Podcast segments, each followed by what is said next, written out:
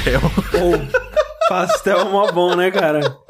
Fala um sabor de pastel que você nunca experimentou com a N. Camarão. Camarão já comi. Caralho, camarão catupiry, velho. Meu Deus. Vamos experimentar pastel de camarão? Vamos. Vamos experimentar joguinhos novos? Ah, mas aí é Ai, difícil, caraca, né? É tão bom pastel ficar tão na- melhor, cara. Ficar ali onde a gente gosta, a gente é confortável, né, André? Já pensou você jogar Dota 2? Já pensou você jogar com o meu jogo? Tanatan, tanatan.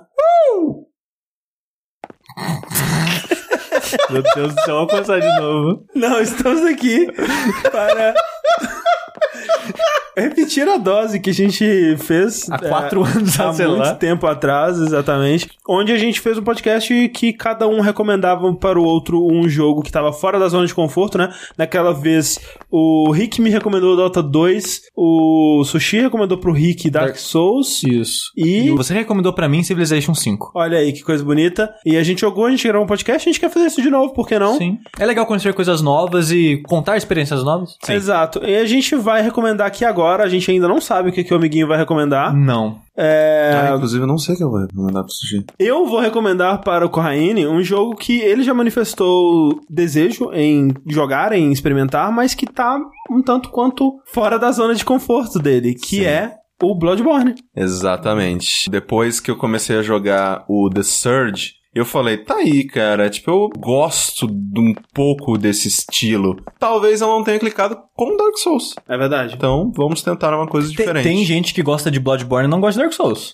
Exatamente. Tem um amigo que é exatamente isso. É, ele não existe- gosta de Dark Souls, ele gosta de Bloodborne. Existe o vice-versa também. Também. Vamos, vamos descobrir. Talvez pra você não faça tanta diferença e você não goste de modo geral. Sim. E finalizando, eu acredito que, na verdade, de nós três aqui, eu vou fazer um favor pro Sushi, porque eu vou forçar ele a realocar o tempo dele pra jogar Ori and the Blind Forest, porque foi o meu jogo do ano, no ano que ele saiu. Sim, não é um jogo que tá fora da zona de conforto do sushi, mas Sim. é um jogo que tá fora da zona de vergonha na cara dele. É verdade. Então ele tem que corrigir isso aí mesmo. E, né, então eu, eu, eu estou. Eu quero muito ter essa discussão. Então é mais pra mim do que pra ele. Mas, você, André, Opa, eu vou te recomendar um jogo muito bom.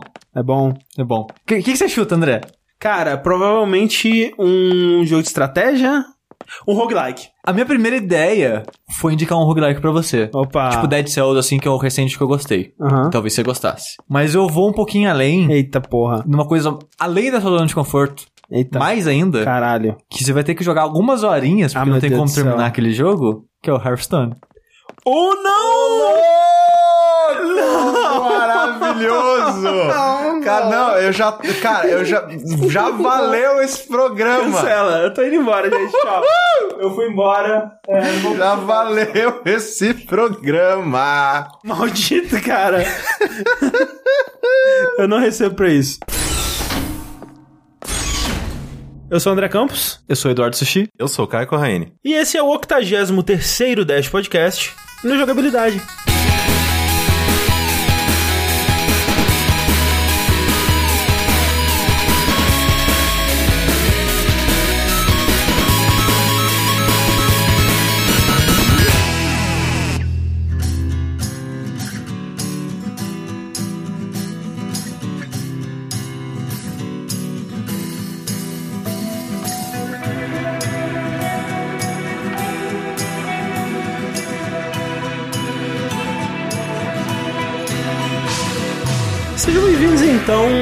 Segundo episódio da nossa série que por enquanto só tem dois episódios. Você joga com o meu jogo? Minha única função nesse site foi criar esse título. Muito obrigado, Sushi. Eu não lembrava que foi você que tinha criado, mas parabéns. Depois, depois disso, é só ladeira abaixo. É um Dash que saiu lá em agosto de 2013, Dash 39. Mas pra quem não sabe, pra quem não escutou aquele podcast, a ideia dessa série é nos tirar da nossa zona de conforto, né? Jogar algo que a gente não tá acostumado ou não jogaria em outras situações, né? A gente tem nossos gêneros favoritos. O ser humano, ele gosta do confortável, do conhecido, do familiar. E a gente acaba ficando meio que blindado a coisas novas que podem vir a se tornar coisas interessantes. Exato. Podem abrir novas avenidas de gostos videogameísticos aí. Eu acho muito importante, ao longo da vida, a gente experimentar várias coisas diferentes. Tipo, ah, não gosto de estar de filme de terror. Cara, você, tipo, não sei, você não Sim. sabe, sabe? Dá, dá, dá uma olhada. Um exemplo de que um gênero que eu experimentei e gostei muito da série, pelo menos, foi 999. Foi o primeiro visual novel que eu joguei do começo ao fim. Aham. amei, um dos melhores jogos que eu joguei na minha vida.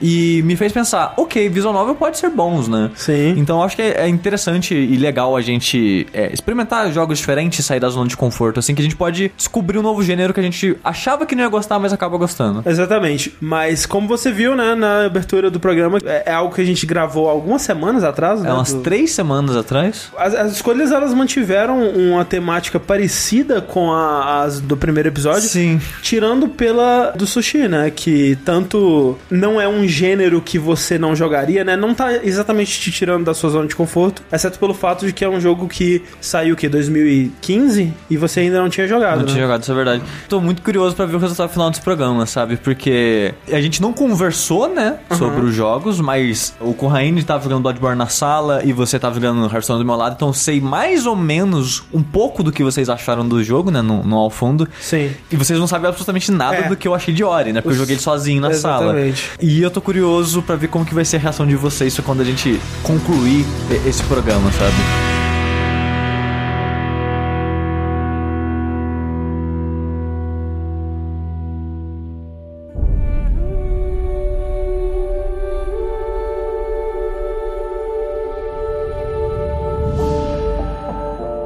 Começar então com o Sushi, que eu acho que eu e o Corraine estamos bem curiosos pra saber o que ele achou de Ori. E eu queria propor aqui, primeiro, antes de mais nada, o Corraine que indicou que ele dissesse por que, que você indicou Ori pro Sushi, se teve algum objetivo excluso aí no meio. Então, eu indiquei o Ori pro Sushi porque ele gostou bastante daquele jogo do Besouro lá. Hollow o- Knight. Hollow Knight. Hollow Knight.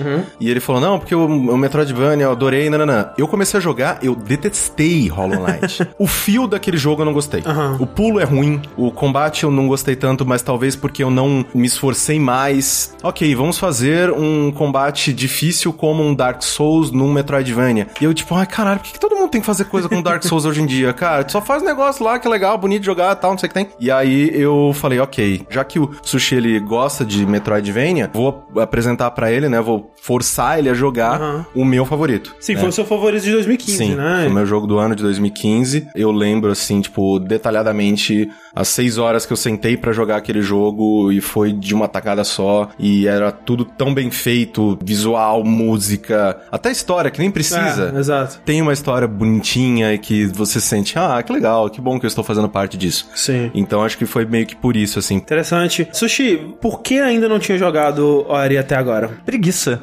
basicamente, porque eu gosto do gênero, mas o pouco que eu tinha visto do jogo, eu tinha achado ele muito bonito. A trilha não tinha uma opinião formada ainda. Eu sabia que muitas pessoas elogiam a trilha dele, mas eu não tinha ouvido direito, né? Porque eu só tinha assistido, sei lá, você jogando quando você fez do que se trata, Sim. algumas coisas assim. E o que eu vi dele não tinha me chamado tanta atenção. Eu sempre falei, pô, o jogo é bonito, Aham. as pessoas falam muito bem dele, deve ser legal. Só que não tinha algo que. Não, cara, você tem que jogar isso aqui. Não tinha algo que me puxava pra ele de vez assim, sabe? Eu imaginei, ah, talvez eu goste dele, mas tem tanta coisa no mundo, né? Vamos No jogar mundo, outras tantas, coisas tantas possibilidades. É. Esse mundão grande, É, né? ele, ele não tinha me convencido o suficiente, basicamente. A sua expectativa seria, deve ser legal, é isso? É, minha expectativa é que eu faria um bom jogo. Então vamos lá para o que o Sushi achou de Ori and the Blind Forest. Uma merda.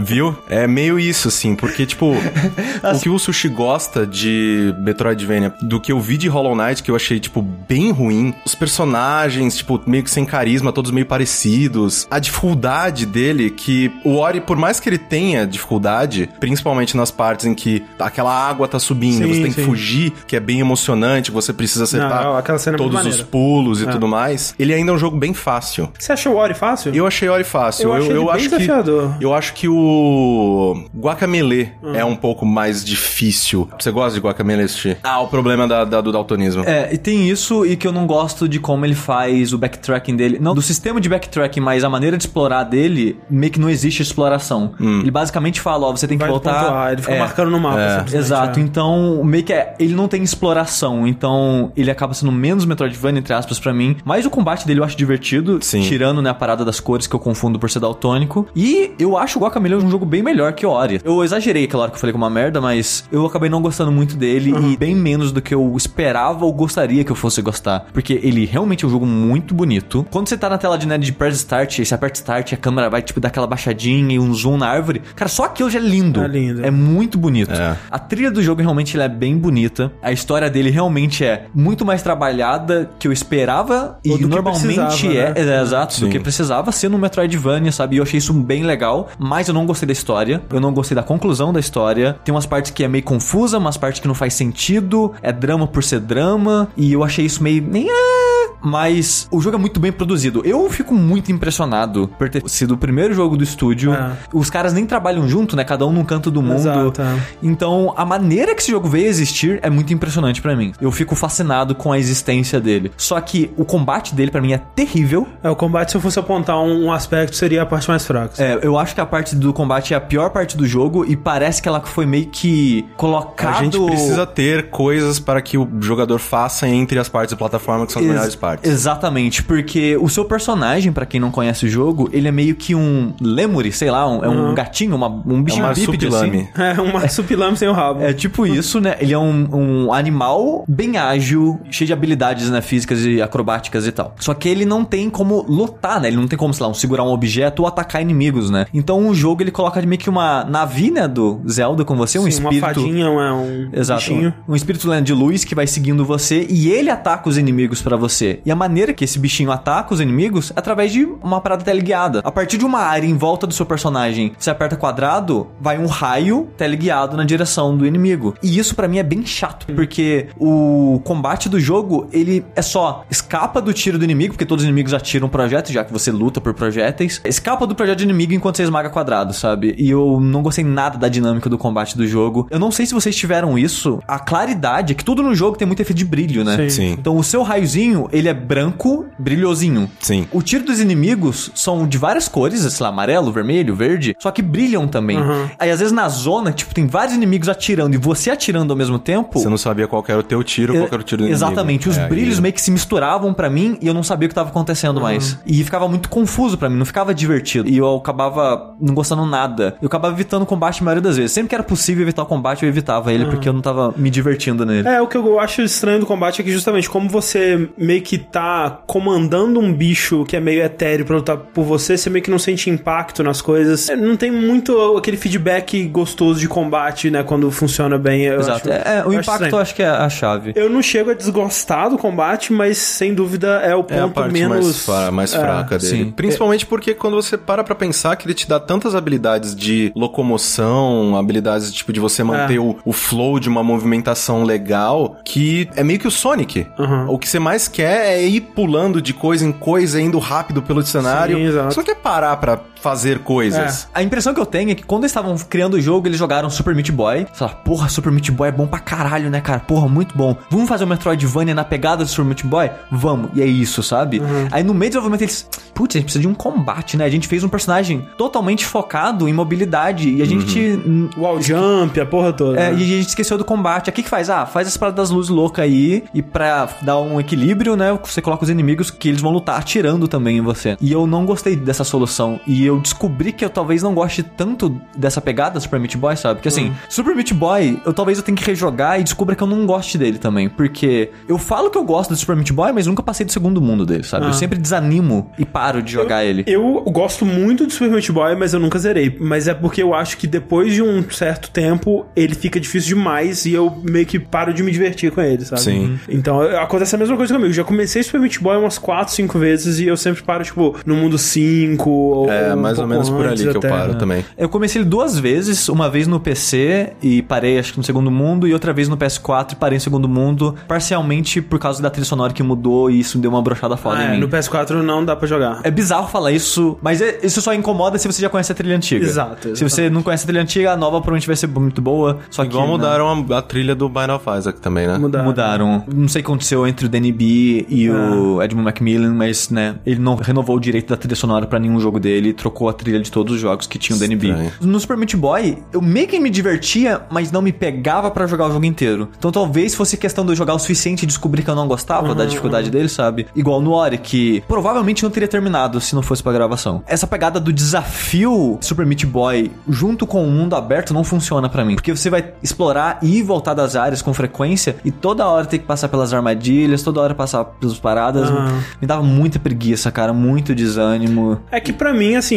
pelo que eu me lembro do jogo, pelo menos, as partes que são bem desafiadoras e tudo mais. Elas são mais mesmo, isoladas. ela- é, elas são momentos únicos, né? Que você passa por eles e acabou. E aí, geralmente abre um atalho, ou você não precisa voltar mais lá, ou seja lá o que for. Mas de modo geral, o mundo dele, ele tem mais armadilhas e mais coisas ambientais do que se tem normalmente nesse tipo de jogo, Sim, sabe? sim. E- Ele é muito mais um jogo de plataforma do que um, um jogo de ação, assim. E Metroidvania, normalmente é o contrário, sabe? Ele é um jogo de ação com Tem mais plataforma. ação do que plataforma, Ele é um sim. jogo de plataforma que tem ação. Ele é o contrário. Eu acho que é meio que por isso que eu mais gosto dele, assim, porque, que nem eu tava falando do Hollow Knight, o combate dele ser tão difícil pra um jogo do gênero, né? Sei lá, tô acostumado com Symphony of the Night, que, tipo, é um jogo fácil. É bem fácil. Sim. né? Tipo, quando você pega o equipamento certo, faz as Ah. coisas. É um jogo fácil. É, o comecinhozinho, assim, do, do Symphony of the Night é um pouco desafiador. Você vai Sim. ficando mais forte, vai É, eu lembro que, jogo. sei lá, acho que na minha primeira vez que eu terminei o Symphony of the Night, a luta que eu mais tive dificuldade foi contra o outro Alucard. Sim, que é bem no começo, é o segundo chefe. né? É, eu achei uma, uma luta bem legal, assim, fiquei, Aham. né, travado nela um tempinho, mas de modo geral é um jogo bem fácil. E no caso, sei lá, de Hollow Knight, ele tem um combate super difícil. Aham. Assim, eu achei, né? Ou talvez eu fui pro lado errado, como em Dark Souls,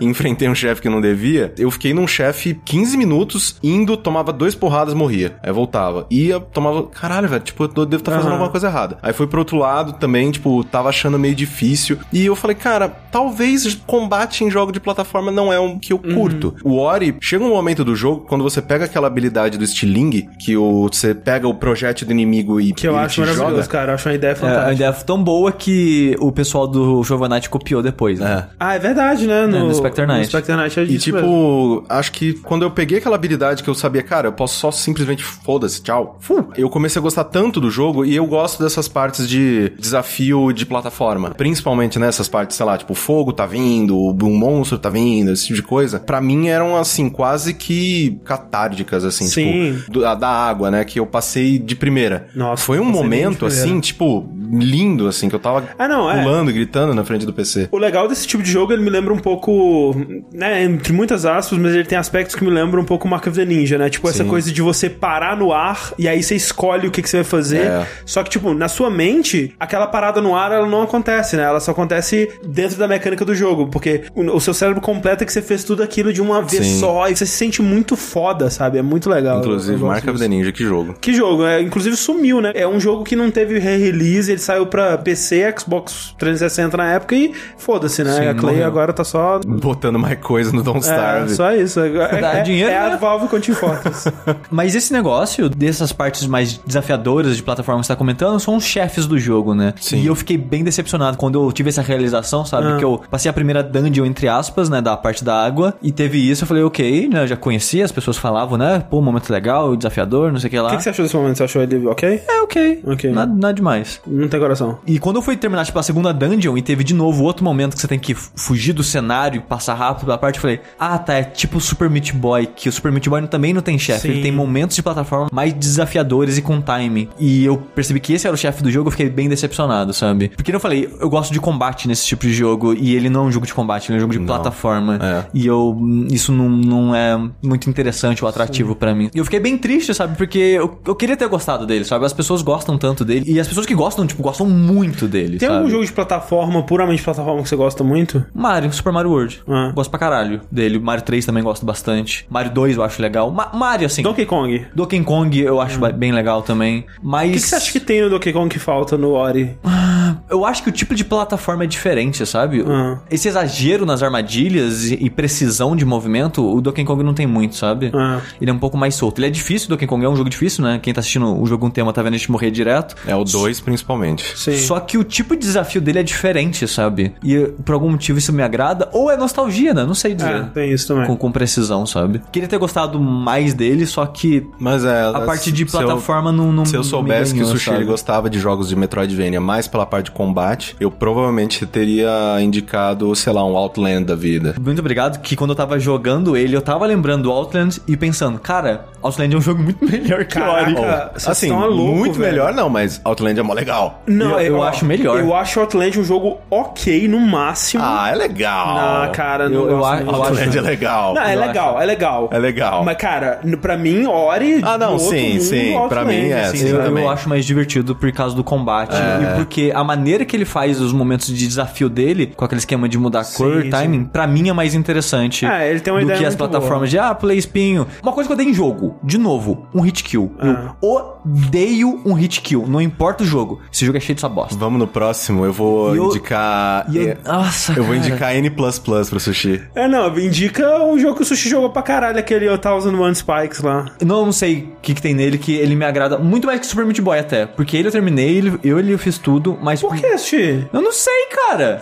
Porque ele é mais um jogo de puzzle, eu acho. Porque o Thousand One Spikes, pra mim, ele parece um, um jogo de puzzle no sentido de que você tem que meio que memorizar e aprender os padrões da parada. E a maneira que ele faz as armadilhas dele, a maneira do visual, eu acho que é mais óbvio você identificar os perigos e escapar É por deles. isso que eu falo, cara, não dá pra saber. O sushi com o sushi não dá pra saber, velho. Tipo, que nem a gente foi assistir o Get Out, né? O Corra. Não tem a menor ideia do que o sushi vai achar desse filme, porque não tem como. O sushi é o cara que gosta de Nishijou, gosta de black metal, sei lá, uma banda satânica deprimente. E aí ele vai, não- gosta de One Thousand One Spike, mas não gosta de Ori, porque Ori tem, é One Hit Kill. E, e sabe uma coisa que, que eu não gosto no Ori também? Ah. Eu direto caio nos espinhos porque eu confundi ele com o background ou com a grama do, do cenário mesmo. Ah. É, direto. Ele tem um. Direto. Ele tem um visual assim muito. É, tem muita coisa acontecendo, né? Sim. Eu gosto tanto de Ori porque eu gosto de jogos tipo o N.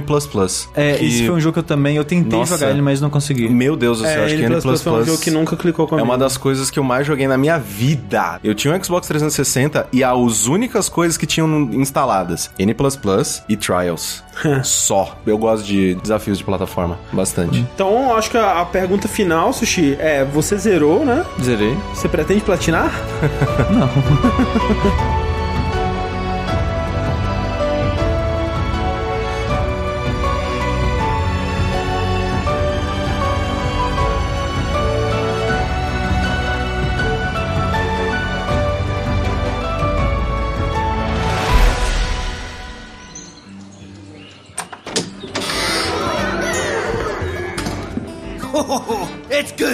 see you again. Pull up a chair by the hearth.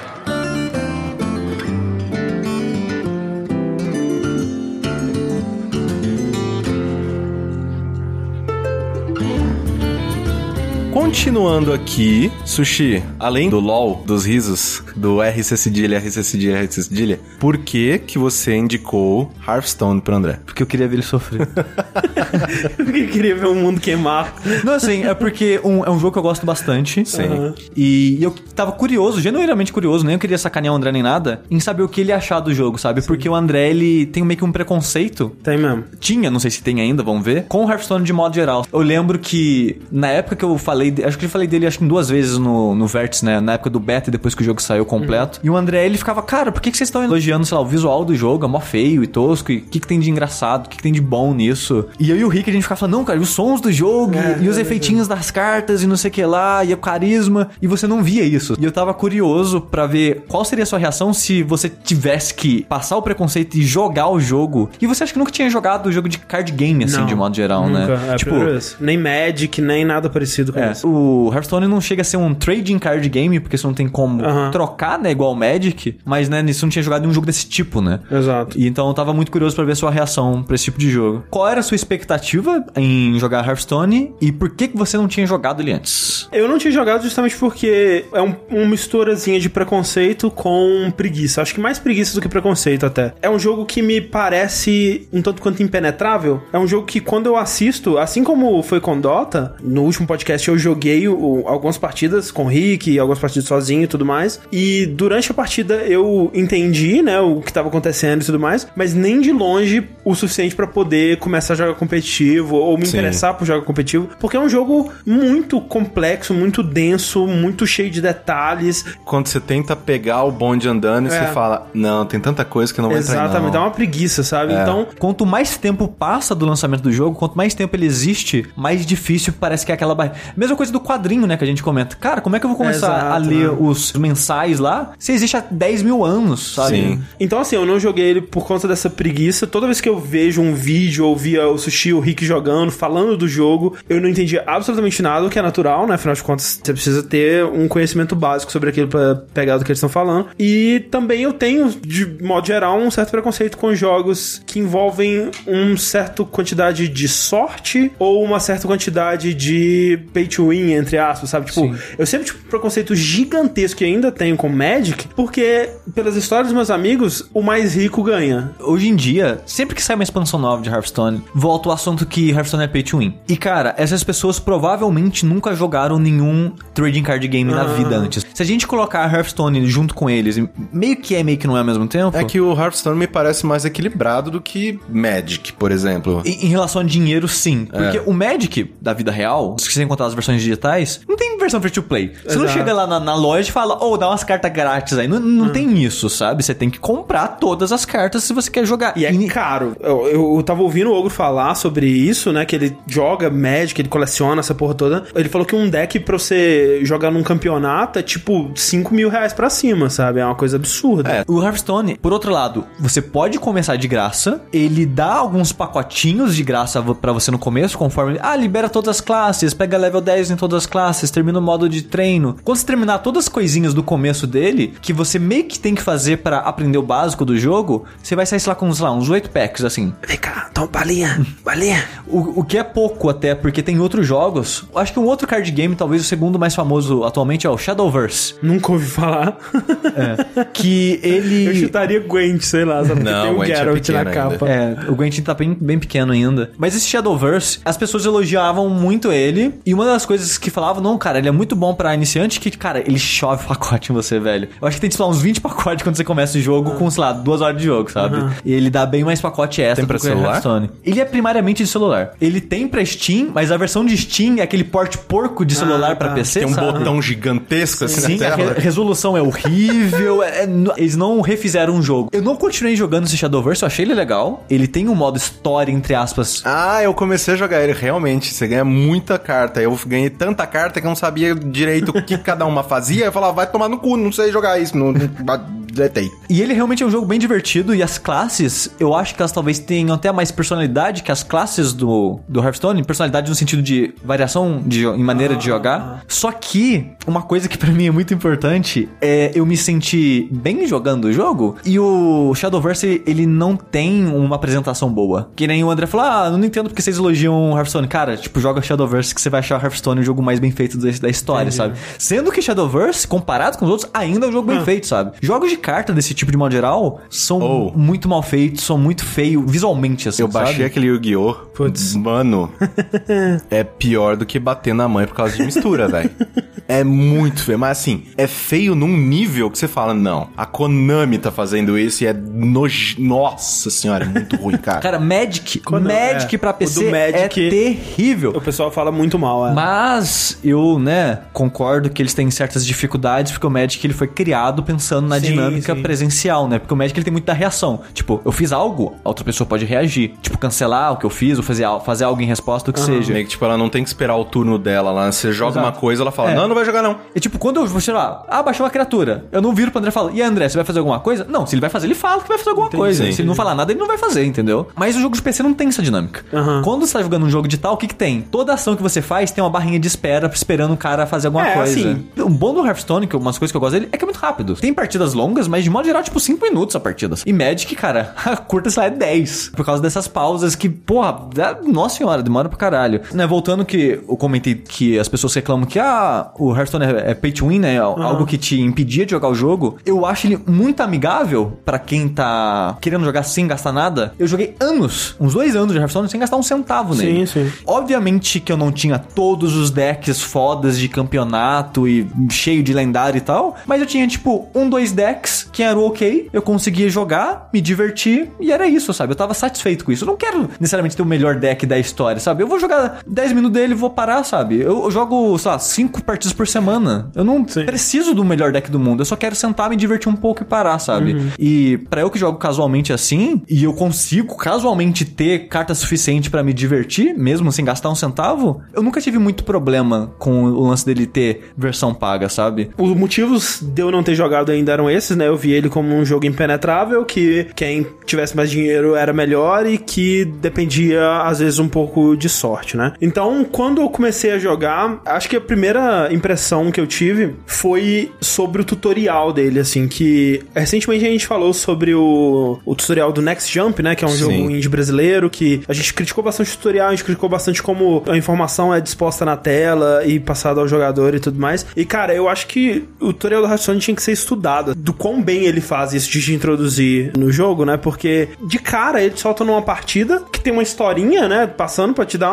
ah, que engraçadinho e tudo mais. E ele vai te dando uma situação controlada, mas onde você vai ter que mexer e entender como as coisas funcionam. Ele não para e, e fala, ó, clique aqui, sabe? Mostra um vídeo de você arrastando a carta. Véi, é isso aqui. Agora, experimenta algumas coisas aí com base nisso que a gente tá te falando e nessa situação que a gente tá te dando e vai avançando e, e- e a- aprendendo por conta própria, né? Claro que assim, muita coisa do que eu vou falar aqui vai ser, tipo, cara, super óbvio pra quem joga o jogo há, bastante tempo. Mas assim, eu, eu queria falar das coisas que me surpreenderam como alguém que não sabia exatamente o que esperar de Hearthstone. E eu acho que são essas decisões de design, sabe? Que quanto mais eu vou me aprofundando no jogo e entendendo o porquê delas existirem, eu vou apreciando mais, sabe? É o que tá acontecendo e entendendo um pouco do apreço que, por exemplo, o Sushi e o Rick tinham pelo jogo. Então, assim, eu vou tentar descrever o que é Hearthstone pra alguém que talvez não tenha é, jogado por enquanto e vocês vão me corrigindo se eu falar merda, por exemplo. Tá. O Hearthstone é um jogo de cartinha,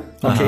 Onde você controla um herói que ele é de uma classe de World of Warcraft, ou seja, um caçador, um, um guerreiro, um mago, um paladino, eh, esse tipo de coisa. E esse herói vai enfrentar outro herói que pode ser controlado pelo computador ou por um outro jogador. Os dois heróis vão colocando no tabuleiro cartas que têm efeitos diversos. As cartas também têm classes delas, ou seja, tem certas cartas que só podem ser usadas pela classe do herói de guerreiro, certas cartas que só podem ser utilizadas pelo paladino e outras cartas que são gerais, né? Muitas cartas representam, por exemplo, magias, né? Uma pode ser uma bola de fogo, uma flecha de luz, uma coisa desse tipo. Mas pela minha experiência, pelo menos das classes que eu joguei, a maioria das cartas representam criaturas, minions, né? Criaturas que você vai colocar em campo ali. Essas criaturas também têm certas classes, né? Elas podem ser bestas, É demônios. Tribos que eles chamam. Tribos, ah, ok. Criaturas mecânicas, elementais, todo tipo de, de criaturas e, e elas têm seus grupinhos e, e coisas que afetam esses grupinhos também. Essas cartas, elas têm três valores: um custo de mana, né, que vai ser o, o preço pra você colocar ela no campo, um valor de ataque e um valor de defesa. E cara, a dinâmica dos minions foi a primeira coisa que eu olhei e falei, cara, isso é muito inteligente, cara. Porque tipo, ele te ensina isso, acho que no segundo tutorial que ele te dá. E é genial porque assim, de modo geral, o seu herói não ataca. Ele pode pegar uma carta que vai dar uma arma pra ele e aí ele vai poder atacar temporariamente o inimigo ou os minions do inimigo e tudo mais. Mas de modo geral, o dano que você vai causar no seu inimigo vai ser ou com cartas de magia ou com seus próprios minions, né? E pelo menos da classe que eu joguei, a maioria, como não tinha muito magia, né? Imagino que com o mago e outras classes tem bastante magia, né? Mas eu joguei a ma- a maior parte do tempo de caçador, a maior parte do dano que eu causava era com os minions. Só que aí que entra a parada, porque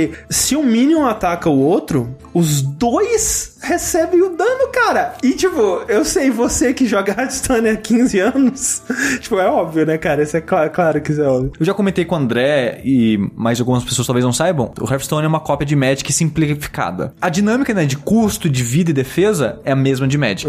A diferença que eles fizeram é- foi pegar vários sistemas do Magic e colocar de uma maneira que seja automatizado pro jogador escolher as ações e só ele escolher no turno dele. Por exemplo, não tem coisa de resposta que eu falei. Ah, sim, sim. Quando eu vou atacar no Magic, quando você vai atacar, você ataca. Sempre o inimigo. Você não escolhe quem você ataca. O inimigo escolhe, ah, eu vou colocar essa criatura pra me proteger Entendi. e vai parar aquela. Então você monta a sua defesa. Pra ser mais dinâmico, eles falam, não, não, não. Quem tá atacando escolhe quem vai ser atacado. Sim. E isso, né, dá a dinâmica pro jogo. Mas, mas tem essa parada dos minions se enfrentando no Magic? Sim, a diferença é que no Magic, no fim de cada turno, todo mundo enche a vida. Hum. Faz de conta que eu tenho um bicho 5-5 e você tem um 4-4, que é 4 de ataque e 4 de defesa. Sim. O meu 5-5 matou seu 4-4 e ficou com 1 de vida. Começou o seu turno, ele volta ter 5 de Que vida. loucura. No Hearthstone, não, o dano fica. Sim. Então tem a dinâmica né, de cartas que cunam suas criaturas Exato. e coisas assim. A, a diferença do Hearthstone é essa de ficar o dano, e eu gosto dessa dinâmica de ficar o dano, fica muito mais ativo, É, você fica tem muito mais mais, rápido. opções, É, e é, também sim. que, É. tipo, se o cara desse uma, sei lá, uma 5-8, você fala, cara, fudeu. É, tipo, essa né? carta vai ficar aí Se até essa pra merda sempre. voltasse à vida, cagou, É, tá ligado? Exato. E por isso que no Magic não é comum ter cartas tão grandes assim, Ah. porque não tem como lidar com elas direito, sabe? É, mas é muito legal, tipo, isso, porque eu tô muito pensando em quem não conhecia Hearthstone que nem eu, tentando Sim, mostrar o jogo pra essa pessoa. Se eu tenho uma carta que é 3 de ataque e 3 de defesa, e o, o inimigo ele tem uma carta que é 4 de ataque e 4 de defesa, se o meu Minion atacar ele, vai ser como se ao mesmo tempo ele tiver atacado meu Minion. Então, o 4 de ataque dele vai fazer dano nos meus 3 de defesa, e os meus 3 de ataque vai fazer dano nos 4 de defesa Exato. dele. E- então isso é muito legal porque cria um monte de complicações, de profundidade, de, de estratégias mesmo, de tipo, eu não posso atacar esse cara porque se eu atacar ele eu morro, mas ao mesmo tempo, às vezes vale a pena eu sacrificar o meu personagem pra enfraquecer esse bicho. Aí aí você introduz habilidades nessas cartas, por exemplo, o Taunt, né, que você deixa a carta mais defensiva, que tipo, Taunt obriga o inimigo a atacar primeiro essa carta de- que tem o Taunt, né, a, a destruir ela primeiro antes de atacar qualquer outra coisa, né? Então, você foca todo o ataque do seu inimigo naquela, naquela carta. Então, às vezes, quando você tem uma carta Taunt, é melhor você deixar as coisas como estão com os minions do inimigo, porque você sabe que no round seguinte, a única opção dele vai ser bater no cara que tem o seu Taunt. Então, eu descobrindo é, as possibilidades dessas estratégias, eu, tipo, caralho, isso é muito bem pensado, velho. Parabéns pra quem teve essa ideia. Ah, mas o Taunt, por exemplo, não é algo que tinha no Magic, Aham. sabe? Porque a pessoa escolhia as defesas, Sim, sabe? sim. E eles colocaram isso pra não ficar só uma corrida pra cara, né? Ah. E uma coisa que quem tá começando não pensa é nisso, sabe? Porque você pensa, eu ganho se eu bater na cara dele. Oh, então vou bater na cara exato. dele. É, o, o Sushi e o Rick, eles me sugeriram assistir uns vídeos do Trump, né? O que não, Não- é o, não presidente. Não o presidente dos Estados Unidos. Mas é, é um youtuber de Hearthstone. No YouTube ele tem uma série que é ensinando os fundamentos, né? Sim, e, e é uma das séries, acho que mais famosas de Hearthstone, e até engraçado que ele foi num campeonato de Gwent recentemente, porque antes de acabar o close de beta, eles fizeram um campeonato pagando, sei lá, 120 mil em prêmio, uma parada assim, e chamaram alguns famosos pra ir lá só pra dar um ibope, Aham. né? O Trump ele foi e voltou, ele comentou no streaming dele depois que ele voltou, né? Que ele foi lá pra Polônia, né, participar. E ele falou que ele encontrou alguns jogadores profissionais de Gwent que falaram, pô, cara, pra gente conhecer, eu só comecei a jogar jogo de carta depois que eu vi os seus tutoriais de Hearthstone, que eles que me ensinaram Caraca, a deve ser jogar e eu né? continuei. E ele comentou depois que, tipo, isso é muito frequente, sabe? Ele vai, tipo, em torneios, em coisas de Hearthstone, e muita gente vem agradecer ele pelos esses vídeos, e realmente são vídeos muito bons, sabe? Ele E devia eles- fazer vídeos também de Gwent. Tipo, É. Ele, ele falou que pretende com o tempo. porque tem uma didática muito boa. Exato. E, não, e- e ele faz uma coisa que eu acho que foi justamente o que eu é, reclamei que não tem no Tekken 7, que é ele fala assim, olha só, isso aqui é importante em Hearthstone. Foca nisso aqui que você vai se dar melhor. Porque enquanto eu tava jogando, né, os modos tutoriais, os modos de treinamento, liberando as classes e tal, eu comecei a perceber, assim, cara, correr, essa corrida pra matar o cara mais cedo, não dá muito certo. Ele vai enchendo a mesa dele de minion, e os minions dele vão fazendo dano recorrente, né? Se, se a mesa dele tá cheia de minions, significa que a cada turno, cada minion daquele vai agir uma vez e eu tô fudido, sabe? Então eu tenho que limpar a mesa dele. Eu comecei a reparar isso, mas quando eu comecei a assistir ele, a primeira coisa que ele falou foi isso, cara, Hearthstone não é um jogo sobre diminuir a vida do seu inimigo, é um jogo sobre controlar a mesa. Tipo, a sua prioridade é sempre controlar a mesa. De modo geral. De modo geral, é claro. Tem decks agressivos. Exato, é. Mas pra quem tá iniciando, né? Sim. é um- e é claro que assim, quando eu assisti isso, eu fui jogar depois, eu falei, beleza, não, eu só vou atacar o cara quando eu tiver limpado toda a mesa. E eu perdi. Porque também não é bem assim, sabe? Tipo, a, a- você, Você tem que ter- achar um equilíbrio. É, o controle da mesa não significa que a mesa do adversário tá sempre é, limpa, né? É, porque tem horas que, sei lá, tipo, se você ficar pensando só em limpar a mesa, É. o cara dropa três de custo Exato. baixo, Fudeu. você vai, você vai bater nesses três, você, Você vai gastou perder uns três turnos, Você né? gastou criatura que você podia ter dado na cara dele. E, e que você só viu, acho que os dois primeiros vídeos, né? Que eu Acho que eu vi indiquei. três. Três. Ah. Que eu indiquei só poucos, né? Pra dar tempo de você ver pelo menos um pouco. Que era basicamente o de controle. O primeiro vídeo era o de controle controle da mesa, e o segundo É, Eficiência de... de mana. Exatamente, como você usar suas mana e tal. O vídeos ba- o de básico dele são nove, que ele usa uma classe pra cada Exato. ensinamento, digamos assim. E eventualmente, um dos ensinamentos dele, mais pro final, é sobre aprender a fazer troca direito, a, a troca com com valor, assim.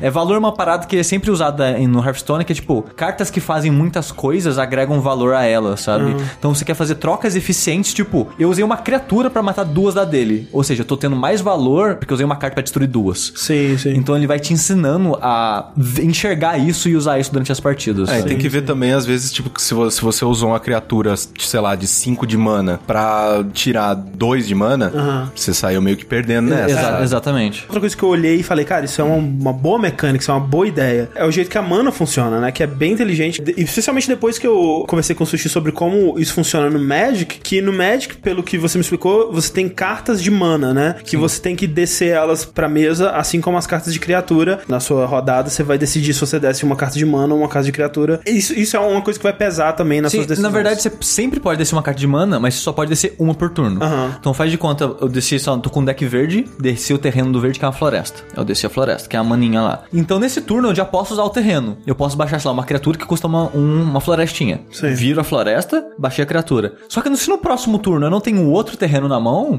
eu tô preso com uma mana nesse turno de novo. Exato. E é muito complicado o seu recurso ser uma carta de atividade sua também, porque fica uma dinâmica de quantas cartas de terreno eu coloco nesse deck, quantas criaturas ou magias eu coloco E acaba nele. dependendo um pouco mais de sorte. E fica nessa parada, tipo, se eu colocar muito terreno, pode ser que eu compre terreno na hora que eu não preciso. Ah. Se eu colocar pouco terreno, é provável que eu não compre ele quando eu preciso. Te dá menos controle pro jogador, eu acho, Exato. sabe? E fica muito menos amigável pra quem tá começando. Então, tipo, é, é bem inteligente o jeito que o Hearthstone faz, porque ao mesmo tempo ele descomplica pra quem tá começando, ao mesmo tempo que ele dá menos foco em sorte, ele dá mais controle pra quem já entende e, É. e tudo mais, porque o... jeito que a mana funciona, o- você começa com um cristal e a cada turno que passa, os dois jogadores eles ganham um cristalzinho de mana a mais, que se renova a cada turno. Existem cartas, né, que você pode acrescentar mais manas à, à sua É manas fixas, manas temporárias. esse tipo de né? coisa, mas de modo geral, os dois vão crescendo a mana ao por mesmo turno. tempo, né? No final, os dois jogadores têm 10 de mana, então isso significa que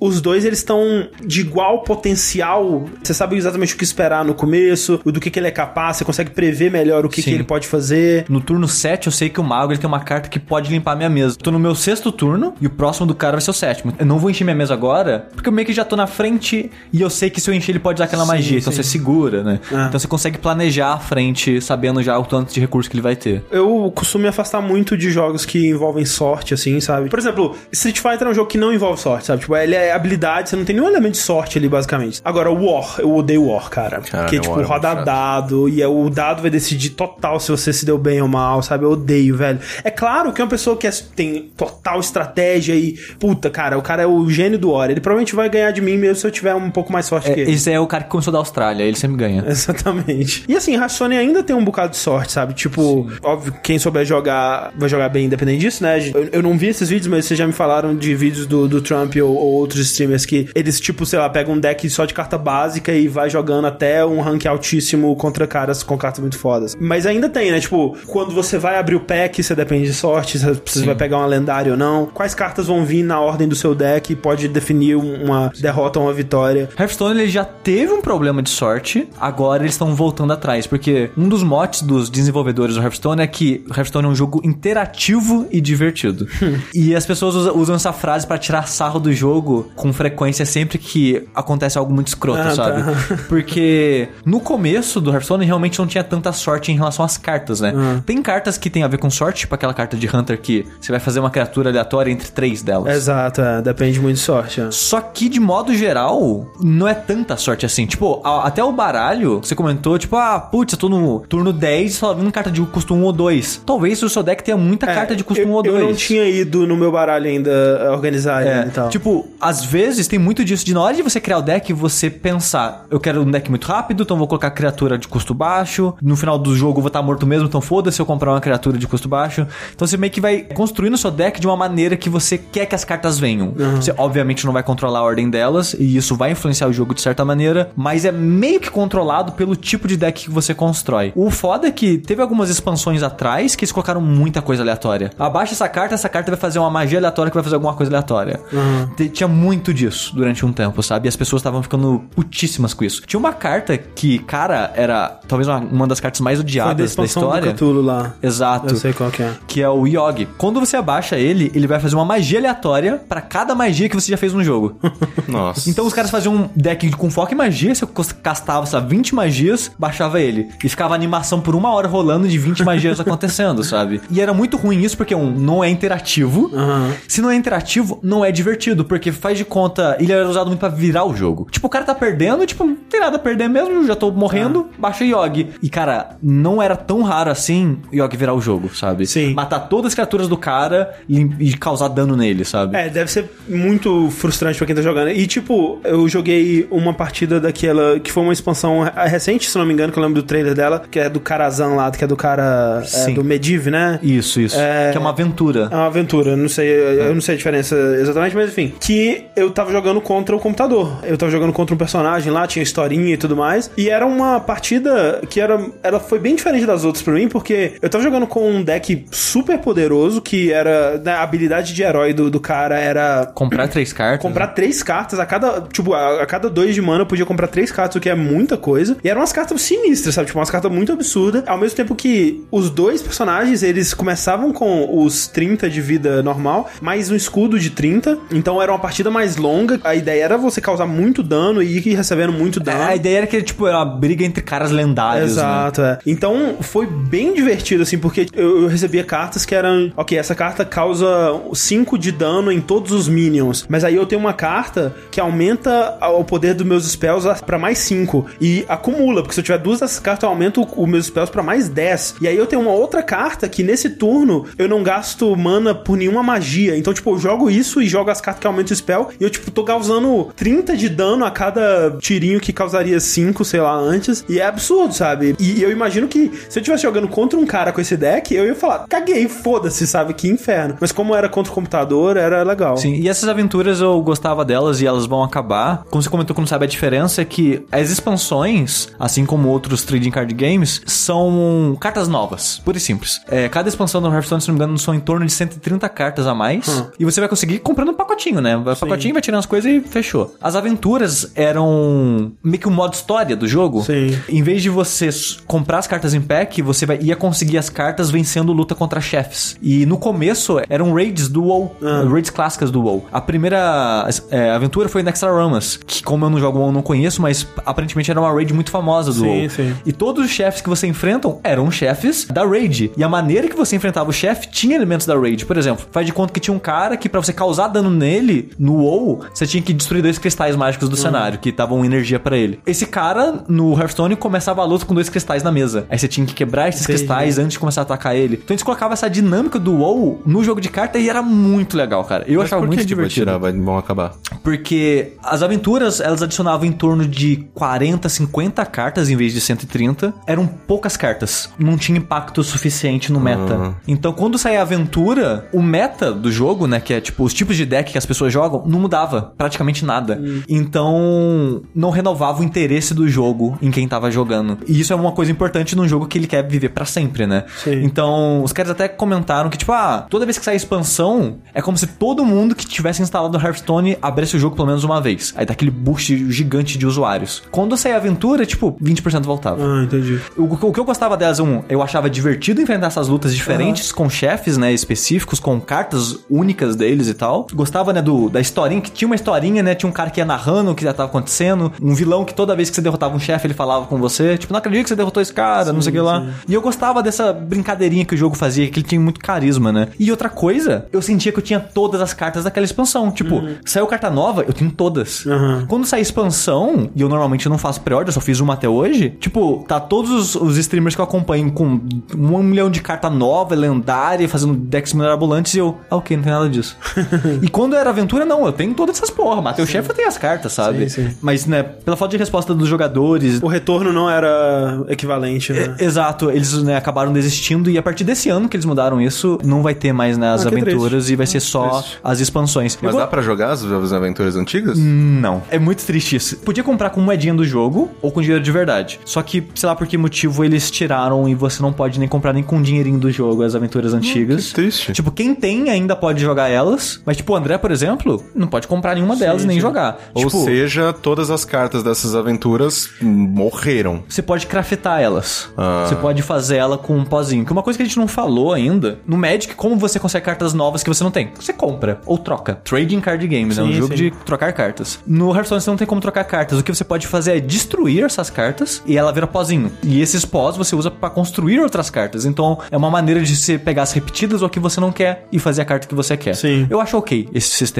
e até gosto dele. O Sushi e o Rick também, eles deram pitaco sobre isso. Eles falaram pra eu liberar todas as classes. A ideia inicial, na verdade, era fazer level 10 com todas? É só pra você jogar o suficiente pra entender um pouquinho cada uma Pois delas. é, eu não fiz isso. Não. Mas eu liberei todas as classes, joguei o online normal, né? Que é o, Sim. casual, sei lá. É, você jogou um pouco do ranqueado, um pouquinho do casual, é, jogou Taverna na, no- na minha conta, que você não chegou a liberar na sua Sim. ainda, só não jogou Arena, porque você tava intimidado por Arena. Um tanto quanto. Eu, eu não me sinto conhecedor suficiente das E a arena você paga pra... entrar. Eu nunca gostei muito É, Mas é modinha do jogo. Ah, mas mesmo assim, você pode usar pra outras coisas, não pode? Pode, mas é, a Arena, na verdade, é a melhor maneira de gastar dinheiro no jogo. Eu achei interessante que o André ele jogou né, com CPU pra liberar todas as classes e, e treinar um pouco, né? No Hunter, que foi o que ele mais jogou, que atualmente é mais amigável pra iniciantes. É, Antes era o de War. longe é a, é a que eu mais gosto de jogar. Cada classe tem meio que um foco, né? É, alguns dependem muito da habilidade de herói, alguns dependem um tipo certo de, de cartas e habilidade que vem. Do Hunter eu gosto bastante que é tipo, cara, põe as bestas no, campo e aí vai ter umas cartas que vai dar buff nas, nas bestas e vai ser foda. É tipo isso, é bem simples de entender e é simples de executar. Então, é uma classe bem básica, assim, e ela é bem amigável pra iniciantes. O Warlock, de modo geral, também é, mas atualmente as cartas dele não são muito boas. É, então, né, acaba sendo defasado e o Hunter atualmente é a classe mais barata de se fazer deck.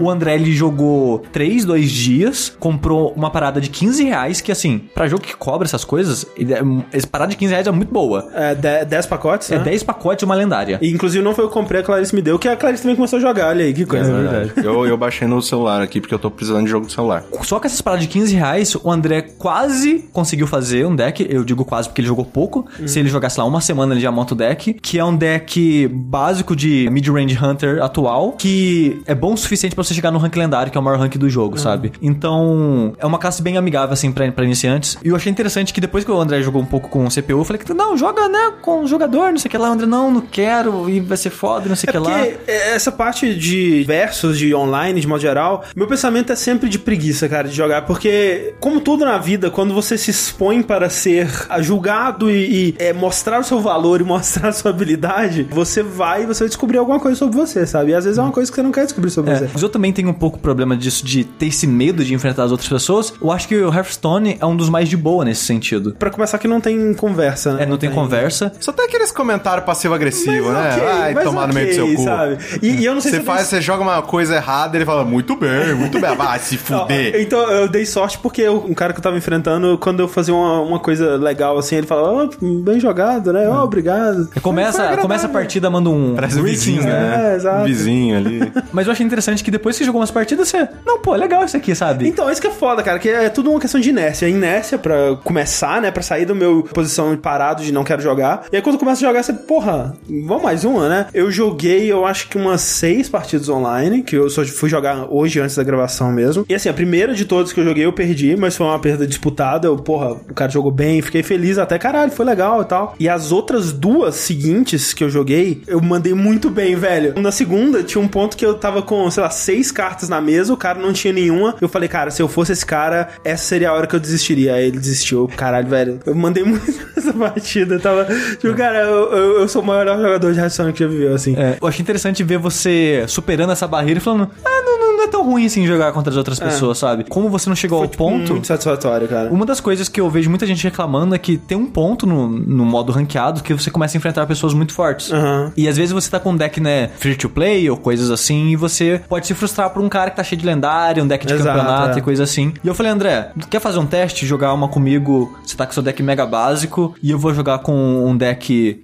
mais sério, entre aspas, Aham. e ver se você se frustra? Não, beleza. Eu joguei, eu dominei a partida o tempo todo. Sim. Quando eu terminei, eu falei, André, o que você achou? Ele, não, foi legal. Ah. Sabe, mesmo você tendo perdido, você ainda conseguiu se divertir um pouco no jogo, Sim, sabe? é, eu, acho que o, o problema, na verdade, nem foi suas cartas serem super overpowered nem nada. Era mais que eu nunca tinha visto nenhuma das cartas que você tava usando, basicamente. Eu tinha que passar muito tempo lendo e pensando mais, assim, e, e jogando com outra pessoa, assim, no online de modo geral, né? Porque quando você joga con- contra computador, você pode levar o tempo que você quiser. E no online, de modo geral, você tem que agir um pouco mais rápido, né? Porque tem um, um tempo. É, e Então eu tem uma mais pessoa do nervoso. outro lado esperando, Exato. né? E, e o Sushi, especialmente, que, tipo, tomei a decisão errada, se eu não joguei a melhor coisa que eu poderia ter jogado aqui, ele ia falar, porra, você podia ter feito outra coisa. E eu ficava, eu não quero decepcionar o Sushi, cara. Eu quero fazer a melhor jogada, eu quero mostrar para o Senpai que eu aprendi. Então eu fiquei muito nervoso, assim, e eu não, né, eu errei coisas bobas, assim, diversas vezes e tal. Mas, cara, é muito legal de aprender, pensar várias rodadas na frente, é algo que eu ainda tenho dificuldade, combinações de cartas, é coisa que eu ainda tenho dificuldade. Que nem o deck que você me ajudou a montar lá com as cartas boas. Tipo, tem um que é um gatinho que quando eu ponho, ele dropa outro gatinho. Só que os dois gatinhos são tipo um. Eu, cara, por que, que eu vou fazer com um gatinho um? Ah, mas tem uma carta que toda vez que uma besta morre, né? Que o gatinho também é besta, essa carta ela recebe um buff muito bom, que é a carta da hiena, né? Então eu ponho essa carta da hiena, ponho os gatinhos, sacrifico os gatinhos contra uns, uns minions nada a ver, e a minha hiena vai ficar super forte, sabe? Então, essas combinações são muito legais de fazer e você vai. É, e você só vai começar a prestar atenção nisso de verdade quando você monta o seu deck Exato. pensando nisso. Que aí Ah, você sabe exatamente todas as cartas que tem no seu deck.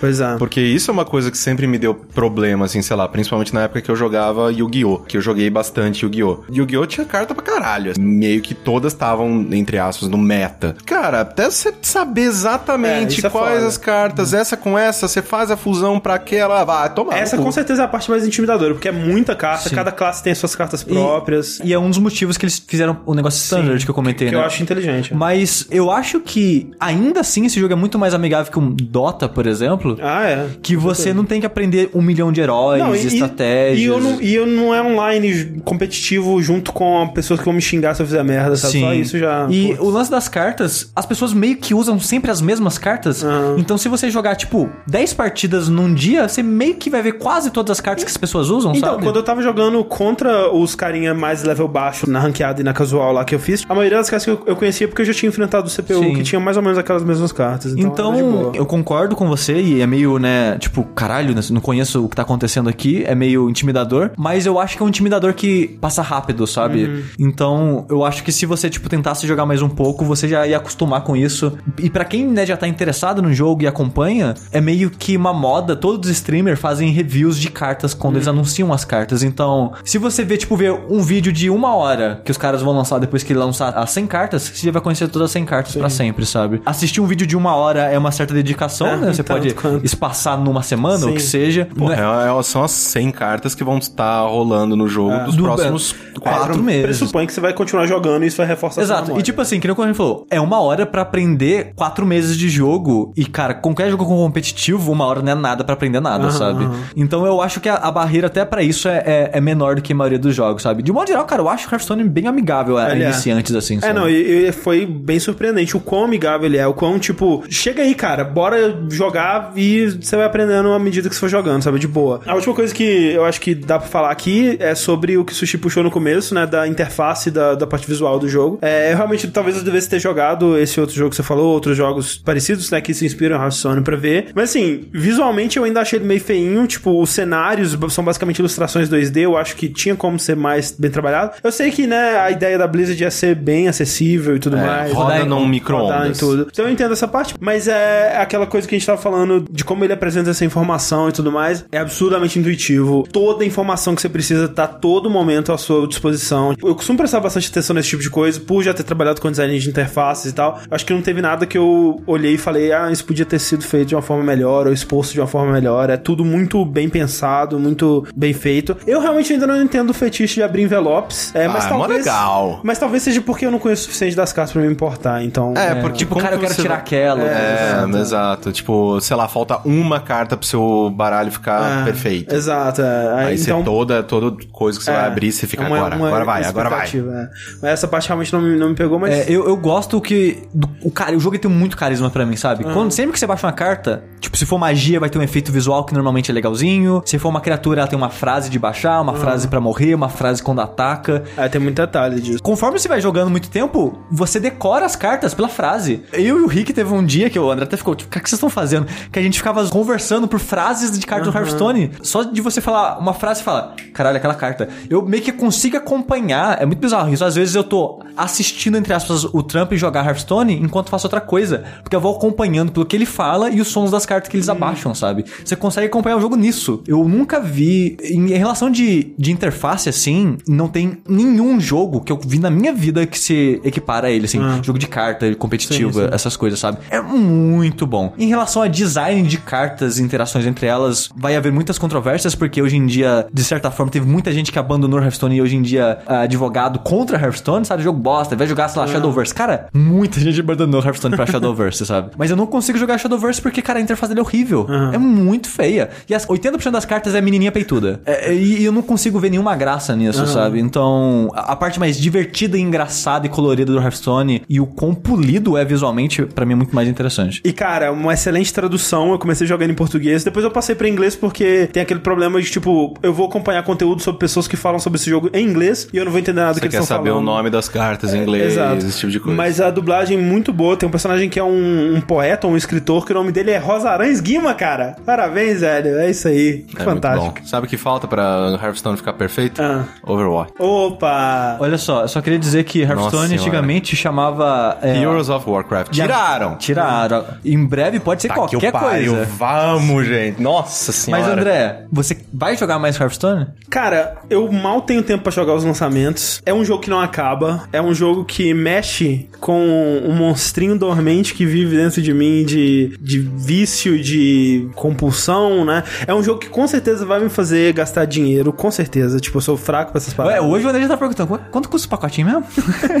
Mas, velho, quando eu vencia as batalhas de verso, cara, dava um quentinho assim no coração, sabe? Dava uma adrenalina, uma empolgação que é- é- não tem, né, em jogos lineares de história. Sim, sim. E É uma coisa única de de coisa competitiva que é impossível você replicar. Então, a minha resposta é: eu não sei, cara. É, eu, eu acho que você não vai jogar por questão de tempo mesmo, É. sabe? Que, tipo, tem vários jogos é, grandes desse ano, tipo Nier. Você não jogou ainda, sabe? Você vai jogar Hearthstone ou Nier? É claro que você vai jogar Nier. E, por favor, jogue Nier. Sim. Sabe? E, e até assim, se eu fosse uma pessoa mais organizada com o meu tempo, eu conseguiria, tipo, porra, eu vou jogar duas partidas de Hearthstone e jogar Nier. O que eu faço é, tipo, dias que eu tô mais livre, que eu não tenho muita coisa pra editar ou coisa assim, abro, olho as quests que eu tenho do dia, ah, três histórias com o Hunter, beleza. Faço três histórias com o Hunter, fecho o jogo, sabe? Eu basicamente faço isso, eu entro pra fazer quest do dia, ganhar moedinha, Sim, e é isso, sabe? Eu consigo me divertir o suficiente só fazendo É, isso. Talvez eu consiga fazer isso, não sei, vamos ver. É, qualquer coisa, da próxima vez que a gente fizer um podcast de jogo com o meu jogo, a gente atualiza Exato. os nossos jogos. Mas agora eu quero ver o André, igual eu e o Rick, assistindo Hearthstone todos os dias. Porque algo que eu faço todos os dias é assistir Hearthstone. É, agora que eu tenho um entendimento um pouco maior, talvez, vamos ver.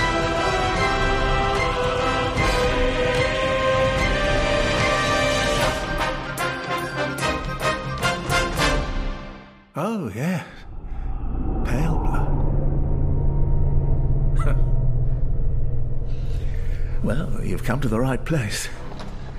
Yarnum is the home of blood ministration. You need only unravel its mystery.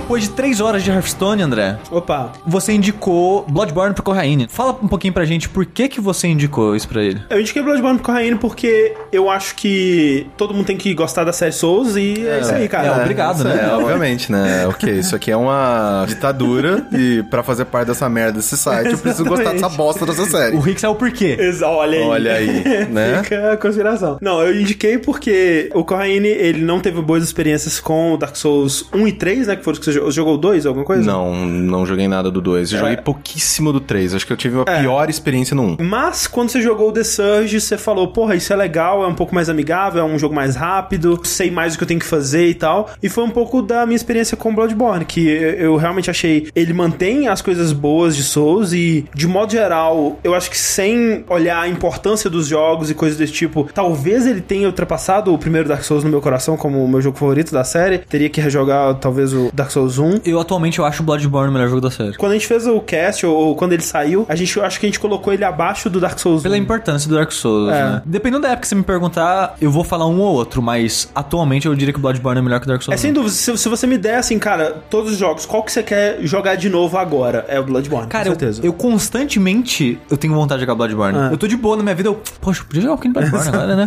Você tá dormindo, você acorda de madrugada Bloodborne. E ao mesmo tempo que ele é um jogo excelente em tudo que a série Souls faz de melhor, né? Que é construção de mundo, tensão, bons chefes, bom combate, Design. design, level design, né? E mecânicas e, e essa coisa toda. Ele só perde um pouco na repetição que não tem muita graça as, as builds diferentes, né? E eu também acho ruim o jeito que ele faz item de cura, mas de modo geral ele faz tudo de melhor, ao mesmo tempo que ele tem um combate mais ágil, uma progressão mais simples, eu acho. Você tem um direcionamento melhor do que fazer, pra onde ir. Muita gente critica, né, que acha ele um, pouco- um jogo mais linear e tal, mas eu achei que pro Corraine poderia ser uma, uma boa pedida. E você, Corrine, por que, que você ainda não tinha dado uma chance pro Bloodborne, sendo que ele saiu de 2014? E eu imagino que muita gente encheu seu saco falando: Cara, não, eu sei que você não gosta de Dark Souls, mas Bloodborne vai. É, sei lá, assim, acho que meio que eu, eu via diferenças nele com Dark Souls, principalmente pela falta de um escudo. Sim. Eu falava, hã, não tem escudo, né? Deve ser mais difícil ainda. Pau no cu desses caras! É, eu acho que essa é a impressão. É, e aí eu não, não jogava, né? Porque, tipo, quando eu joguei o Dark Souls, eu estou ouvindo nesse momento todas as vozes gritando, jogou Dark Souls errado. Mas foda-se. É, Não- não existe é- isso. Essas É, não pessoas existe estão isso. erradas. Mas eu falava, cara, eu vou usar a maior armadura do mundo. Ok. Porque senão esses caras vão me fuder aqui, cara. Você viu o Vini do Giant Bomb Sim, jogando? é muito bom. Ele jogou com a maior armadura do mundo. E mó Ele se deu super bem. Tipo, Sim. a armadura, pra quem não viu, ele pegou a armadura do Havel e usou Iron Flash, né? É, Iron Flash. E o personagem dele rastejava, mas matou todo mundo, É. entendeu? É, o chefe dá uma porrada, ele não se mexia. Né? Ele nem sentia. Eu achava porrada. genial. Aí eu falei, cara, sei lá, assim, é do mesmo pessoal, ah, preguiça. Meio que, tipo, aquele, aquela mesma coisa, assim, se você não gostou do primeiro Metal Gear, por que você vai jogar o quarto? Não, deve ser a mesma coisa, feito pela mesma pessoa. Não, não vou querer jogar isso. Por mais que isso é uma coisa estranha, amigos meus que não gostam de Dark Souls gostavam de Bloodborne. E isso me deixava muito confuso, porque eu falava, sei lá, às vezes ele só jogou mais Bloodborne, Sim. né? Tipo, às vezes, se ele jogar Dark Souls agora, ele vai gostar também. Vai ver, tipo, ele tava no momento melhor da vida, sei lá. Exato. tipo, às vezes ele, né, foi com um tipo de preconceito pra Dark Souls, não entendeu, e aí agora ele entendeu. Isso me deixava com uma pulga atrás da orelha de talvez esse jogo ser diferente, mas ainda assim, tipo, ah, não, minha, minha galera, foda-se aí, enfia no cu. Então o que que você achou, correndo, no final das contas? Uma bo... Mentira.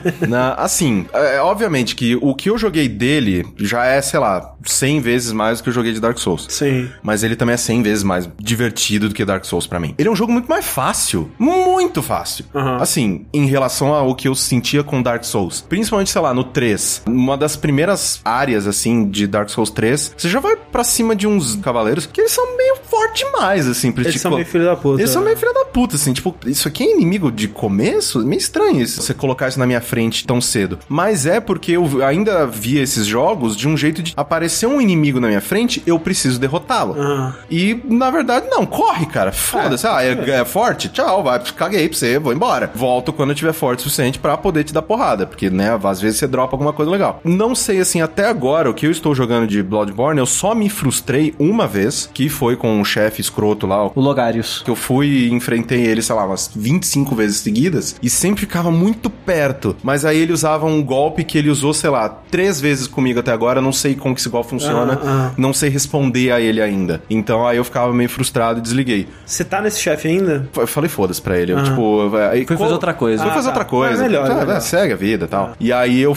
eu fui pra, pra Old Hunters, né? Fui fazer a Ah, porra do DLC. putz. Nossa É, o senhora. DLC é bom pra você jogar quando você tá pra zerar já, né? Sim, É. o, o DLC do Bloodborne e até do Dark Souls 3, a impressão que eu tenho é que eles seguiram uma crítica do jogo base que, tipo, quando saiu o Bloodborne e quando saiu o Dark Souls 3, o pessoal falou, nossa, mas o jogo tá meio fácil, né? Em comparação aos jogos antigos. Sim. Aí fala, ah, tá fácil, então filho da puta. É desgraça. Então enfia todos os DLC de pra porra na sua cara. O salto de dificuldade do DLC do Bloodborne pro jogo base é muito grande. É. Essa coisa da dificuldade, né? Claro que varia de pessoa pra pessoa. Tem pessoas como Sushi que falam que todos os jogos são, na verdade, não são difíceis. Então, é, vai depender muito da, da pessoa, assim. Mas também tem aquela coisa de que, tipo, o seu primeiro Souls provavelmente vai ser o mais difícil que você vai jogar, Sim. assim. Porque É que você vai tá tá aprendendo. aprendendo. É. E o Bloodborne também, quando ele saiu, muita gente achou ele muito difícil no começo porque tava jogando com mentalidade de Souls, que é algo que você meio que não tinha. Tipo, Não. Você não tinha um- uma, uma receita. Até, por exemplo, o cavaleiro que você achou difícil do Dark Souls 3, ele é difícil se você não sacar como lidar com ele, sabe? Porque tem um jeito de você matar ele que é muito de boa. E quando É. você aprende esse jeito, Do Bloodborne tem poucos inimigos que eu realmente tenho medo. Tipo, sei lá, o Homem do Saco. Eu ainda não sei lidar com ele. saca é meio essa. O Homem do Saco, ele, cara,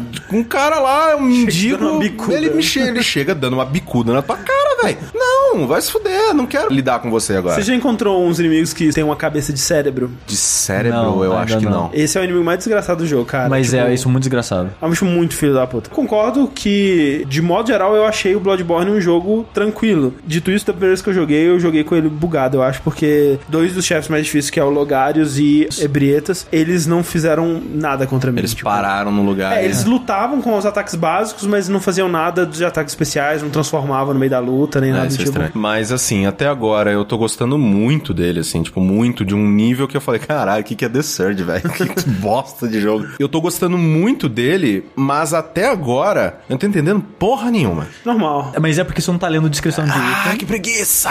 Eu tenho muitas perguntas de por que, que essas pessoas estão nessas casas, por que, que eles ainda estão morando aí, se tem bicho na rua. Eu tenho muitas perguntas que eu quero resposta, eu quero entender que merda é essa. Você- quando você zerar, você não vai entender. Provavelmente vou ter que ler, vou ter que ouvir o Dash, vou ter que muita coisa. Aquele velho, eu lembro que, ele, que eles falam aquele velho de sentar na cadeira, mas quem que é Uhum. aquele velho mesmo? Eu não lembro. Igreja, qual igreja? Tem duas, tem mais igreja? Não, tem uma igreja. Não sei. Até agora na história, eu tô. Cara, vai. Tipo, você colocou um bicho na minha frente. Ele, eu, eu clico nele, eu posso bater nele? Eu bato nele. Bate neles. E é isso que eu tô fazendo. E bater nos bichos é legal pra caralho. Só que eu sinto falta de talvez um jogo bem feito desse jeito, com uma história mais Tradicional. simplona, mais Ah. tradicional. Tipo, meio que Lords of the Shadow era, tipo, do Castlevania. Sim. Que ele era um jogo, era, um- era um hack and slash, não, é? não tinha nada a ver com Souls e tal. Só que, tipo, ele tinha uma história de, boa, não, para, Hum. cutscene... É, entre capítulos ele né, parava pra uma cutscenezinha. Cutscene, gente conversando, ó, tá acontecendo isso, a gente vai pra tal lugar por causa disso, beleza? Beleza, então vamos. Eu sinto falta dessa progressão mais tradicional, ao mesmo tempo em que ela não me incomoda. Eu sinto que talvez por estar tão confuso, eu esteja mais intrigado e mais interessado no universo. Porque se ele fosse super mastigado, eu talvez estaria tipo, ah, foda-se, ok. Eu sinto que a história da série Souls, Dark Souls, Demon Souls, Bloodborne, ela é dessa forma por uma, um conjunto de fatores e eu acho que um dos mais importantes dele é uma certa falta de orçamento ou, ou até de pessoas no estúdio que seriam capazes de trazer isso de uma forma que fosse satisfatória, né? Você precisaria E eu de acho ter... também pra não quebrar o ritmo, sabe, do jogo. É, tem isso de quebrar o ritmo e, no fim das contas, é uma junção de todos esses fatores. Mas eu realmente acho que se eles tentassem fazer uma coisa com cutscenes e tudo mais, né? No Bloodborne, por exemplo, eu acho que ficaria muito tosco, sabe? Com as ferramentas que eles têm. Quando eles tentam fazer cutscenes no Bloodborne, é uma coisa tosca. Então o jogo, por saber as limitações da engine e das pessoas que eles têm trabalhando naquilo, eles nem tentam. E, eu, e eu acho que nisso eles, talvez por acaso, meio que descobriram essa forma de contar a história é, desde o Demon Souls, assim. Eu acho que o auge foi no Dark Souls 1, né? E desde lá eles têm tentado fazer coisas parecidas, mas eu sinto que sempre não tão bem. A própria Bloodborne, apesar de que eu gosto muito do mundo dele, eu acho fascinante, acho maravilhoso o que eles fizeram ali. A história em si que eles contam e as informações que eles te dão pra montar essa história, né? Que é um grande quebra-cabeça que você tem que montar ou assistir um vídeo no YouTube que te explica tudo. É o que, né? Ou escutar o Dash de Bloodborne, que nós fizemos. Mas mesmo nesse Dash, a gente não tem resposta pra tudo. Muita coisa fica como um mistério. Ah, tira aí sua própria conclusão, sabe? O que tem lá é fascinante, mas não é muito satisfatório, sabe? É, mas eu acho que é a causa mais do Bloodborne mesmo, porque eu não pesquisei a fundo a história do Dark Souls 2 ou 3 porque eu não me interessei suficiente pra eles pra isso, mas o do Demon Souls ele é meio aberto, mas menos que o Bloodborne. Aham, aham. Cara, e o Dark Souls 1 é muito redondinho, É muito cara. fechadinho, É muito E redondinho. é por isso que o Dark Souls 1, ele, tipo, nessa parte de lore, ele gerou canais que foram simplesmente, tipo, o cara só fazia lore de Dark Souls. Sim. E aí, hoje em dia, ele tá fazendo outras coisas, né? Mas, Exato. Sim, o cara passa, faz um vídeo de 15 minutos discutindo sobre uma arma. Mas Mas, de modo geral, assim, eu, eu acho que a maior diferença de Bloodborne pra Dark Souls pra mim até agora é que em Dark Souls eu tinha muito medo de tudo. Eu entrava numa sala nova, tinha um inimigo que eu nunca vi antes, eu. Ai, caralho, não quero, não. Ah, não quero. Ah, eu ainda sou assim. Tipo, tem muitos lugares assim, eu fico, não quero ir pra lá. Aham. Mas eu tô indo. Sim, Porque sim. eu sei que eu sou forte o suficiente pra bater em todo mundo. Isso foi uma coisa que a gente conversou, né? No, no Dash de Sim. Bloodborne Não, que. é quando você mata um chefe, é presa batida. É, exato. É, no tipo- Dark Souls, na série Souls, você é a caça. Aqui você é literalmente o caçador. Exatamente, assim, é meio que, obviamente, tem alguns lugares que eu morro, tem alguns inimigos que eu ainda não sei como funcionam, e aí, né, tipo, ele, ele me mata de alguma maneira, porque eu não sei, às vezes, o quão forte é uma porrada dele, eu falo, não, vou tomar, foda-se, eu tô, né? Mas, assim, eu tô morrendo pouquíssimo, principalmente em relação ao que eu me lembro de Dark Souls, assim, que eu morria muito. Talvez seja muito questão de, tipo, agora eu já meio que sei como esses jogos funcionam, atualmente seja mais fácil de eu lidar com eles, e talvez se eu jogar Dark Souls hoje eu goste dele, porque eu meio que sei co- como é mais ou menos o modelo. Isso, Talvez. isso é possível, mas eu acho que parte de você estar com mais facilidade no Bloodborne é porque o combate dele é mais polido e mais é, ativo, né? No Sim. Dark Souls era muito mais responsivo. E aqui você tem que agir antes do inimigo agir. Exato. E isso é mais tradicional de outros jogos de ação, sabe? Então você já tá mais acostumado com esse tipo de raciocínio. Então você já aborda o jogo com mais E facilidade. principalmente que, sei lá, eu vi o, o André jogando Dark Souls esses dias, aquele escudão pra cima tal, aí você toma uma porrada, opa, você sai de Exato. perto do inimigo, cura, volta. Pau cu, cara, É, toma uma já- porrada, É. eu vou na voadora, eu vou tomar esse sangue de volta, O- cara. Exato, o Bloodborne, quando você toma uma porrada aí que você tem que bater mesmo, Mas porque você tem que muito. recuperar. Não. E, e o Dark Souls é metódico, é paciência, é, calma. E é outra exata- pegada. é assim. exatamente por isso que talvez eu não consegui me encaixar com ele. Porque o Bloodborne, pelo fato, né, de você tomar uma porrada, Sim. você a sua vida ela não esvazia de uma vez, você tem a possibilidade de bater no inimigo pra recuperar aquele sangue. E cara, eu tomo uma porrada, velho, eu É. entro no modo berserk, cara, Exatamente. volta, vai pra cima, porque é muito melhor eu dar porrada no inimigo pra tentar recuperar esse negócio de volta, correndo o risco de apanhar mais, porque eu trocando tapa com o cara, provavelmente eu vou ganhar, porque eu sou mais poderoso que ele. E eu acho, cara, eu acho fascinante como que eles ditam o ritmo de jogo com mecânica, sabe? Tipo, se você atacar o inimigo depois que você toma porrada, você vai recuperar sua vida. Cara, isso muda completamente. Automaticamente você já vai pra cima do cara, sempre. É. Por que, que eles tiraram o escudo? Porque ele não quer que você defenda, cara. Exato. Ele quer que você vá pra frente, sabe? Então, quando foi anunciado que seria sem escudo, né? Eu lembro até o do Rick falando que, ah, eles estão deixando o jogo mais difícil, eles estão fudendo E ele, não, mais ainda. e ele não queria jogar o jogo por causa disso. Exato. E, e a gente falou, cara, não necessariamente, sabe? Tipo, se o jogo tá sendo feito sem escudo, é porque eles estão balanceando o jogo pra ser jogado sem escudo. É, exato. Não tem muitos inimigos que fazem combinações extremamente longas ou com alcance que seja impossível de você dar dash e de você escapar, sabe? sim. Todos os inimigos, por mais que muitos tenham, sim,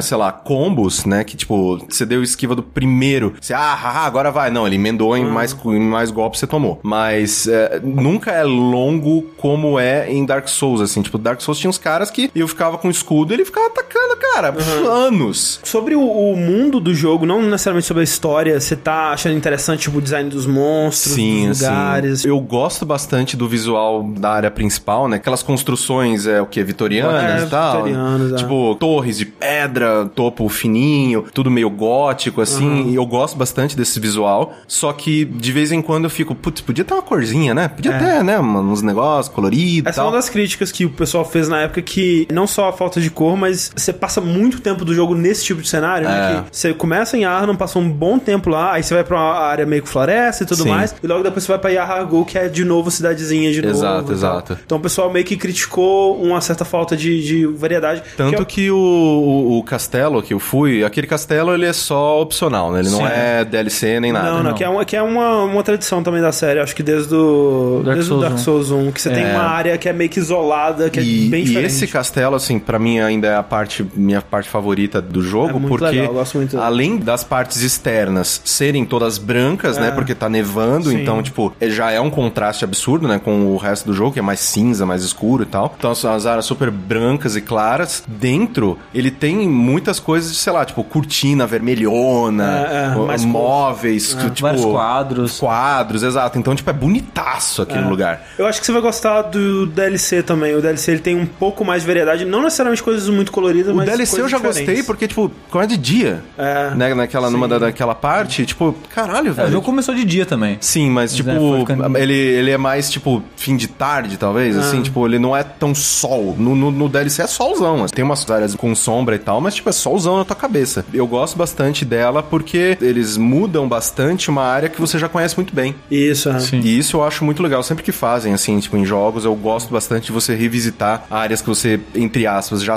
conhece de cor e, tipo, não, agora tá diferente, Ah, agora é. tem uns troços E, e você vai ver, eu não sei até onde você chegou no DLC, mas. não, DLC eu cheguei até aquela parte que abre o portão, que onde ficava a Priscila, da, da catedral. Abre um portão e tem três Hunters, e eles vão pra cima de um bicho, ele destrói os três. Eu falo, não! Cara, eu peno pra matar um Hunter.